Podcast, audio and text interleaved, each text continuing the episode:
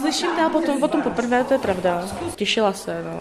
Tak potom nás čeká zápis, jak se to pojede dobře. Řeč je o budoucí prvňačce, kterou doprovází nejen maminka, ale taky skupina princezen. Ty už si určitě trénovala, Baruškovi. Ne, netrénovala. Netrénovala. A chodíš do školky, Baruško?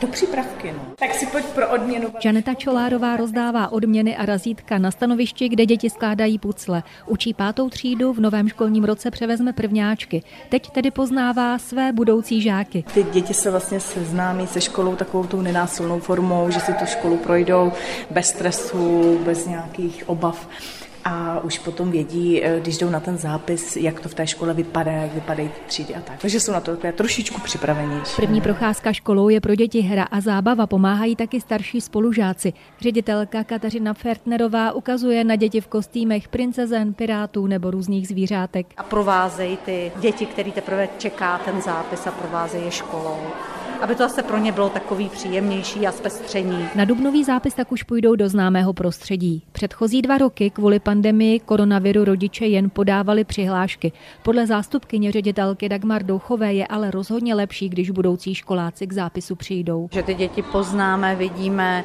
můžeme rodičům doporučit, jestli třeba není nějaký odklad dobrý dát.